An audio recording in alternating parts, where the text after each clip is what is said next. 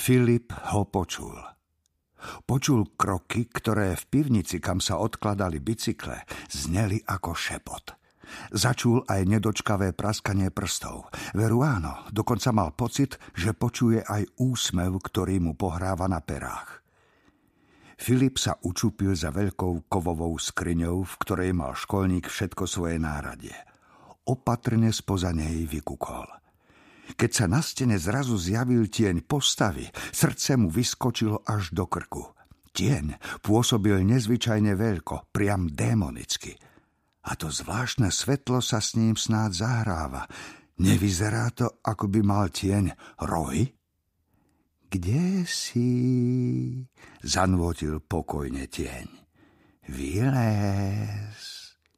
Filip sa snažil čo najviac zmenšiť. Cítil, ako mu po chrbte steká pot. Bolo tu horúco ako v peci.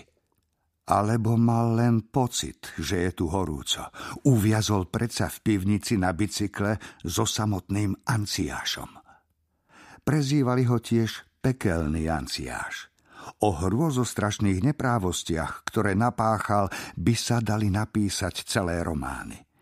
Keby bol diabol malým chlapcom, bol by anciášom – medzi jeho obete nepatrili len náhodní žiaci, ktorých priškripol vonku na školskom dvore, alebo ich stretol na prázdnych školských chodbách, keď sa ulial z hodiny. Nie, nie. Pekelný anciáš, čo chodil do 8. triedy, čiže o dva ročníky vyššie než Filip, bol o mnoho rafinovanejší. Každý týždeň si vybral novú obeť, nového odsúdeného – a tomu šiel po krku, až kým v piatok nezazvonilo koniec vyučovania. Keď sa človeku dostalo tej pochybnej cti, že sa stal odsúdencom týždňa, nezostávalo mu nič iné, než sa pokúsiť splynúť zo stenou a dúfať, že sa mu podarí prežiť celý týždeň v zdraví. Potom sa Anciášov dračí pohľad upriami na niekoho iného a človek je opäť v bezpečí. Aspoň na čas.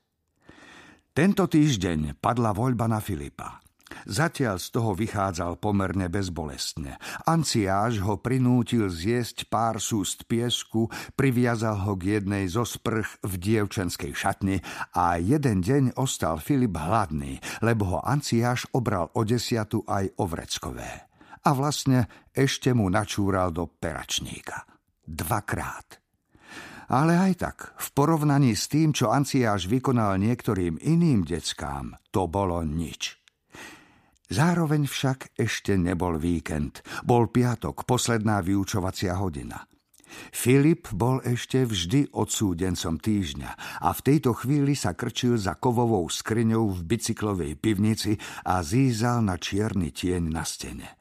Tieň vyzeral takmer ako namaľovaný. Filip priam videl, ako vetrí a načúva ako šelma na love. Pomyslel si, že ak ho neprezradí pach studeného potu, tak búšenie srdca určite. Húčalo mu ako parná lokomotíva. V tejto chvíli mal Filip sedieť hore v triede na hodine matematiky a usilovne sa hlásiť, aby učiteľovi Jurajovi povedal, že niektoré príklady vyrátal vopred a tak dúfa, že to nevadí. Ako teda skončil tu? V spoločnosti chalana, pred ktorým by s kňučaním ušli aj levy v starom koloseu? Bola to Michalova vina. Michal si v šatni zabudol úbor a pýtal sa Juraja, či by si poň nemohol ísť a či by s ním nemohol ísť aj Filip. Hneď budú naspäť. V triede vtedy vládol trochu chaos, pretože cez prestávku pred hodinou sa pár žiakov pobilo a jeden sa zranil, štyria vykrikovali, že si zabudli spraviť úlohu, na čo ich začali prekrikovať ďalší traja, že oni úlohu majú. Učiteľ pustil Michala a Filipa podráždeným kývnutím ruky. Do pekla, vykríkol Michal, keď vošli do chlapčenskej šatne. Niekto mu otvoril tašku s úborom a oblečenie bolo porozhadzované po celej miestnosti. Prečo ľudia proste nemôžu nechať cudzie veci na pokoji? Pozbierali rozhádzaný úbor, ale keď si ho Michal kontroloval, zistil, že mu zmizol uterák. Nepozrel by si sa, či ho tí trapkovia nehodili dolu? Spýtal sa a ukázal na dvere vedľa vchodu do telocvične.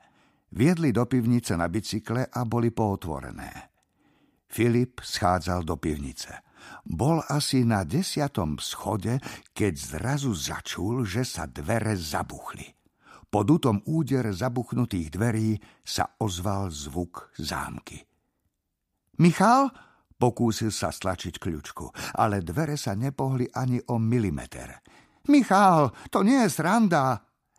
Prepáč, Filip, začul Michalov hlas, ale povedal, že musím. Inak by som bol budúci týždeň na rade ja. V zápetí bolo počuť rýchlo sa vzdialujúce kroky. Michal! Michal, vráca! Výkriky sa niesli po schodoch. Zneli ako zúfalé prozby z onoho sveta. Filip sa obrátil k sivastým tieňom.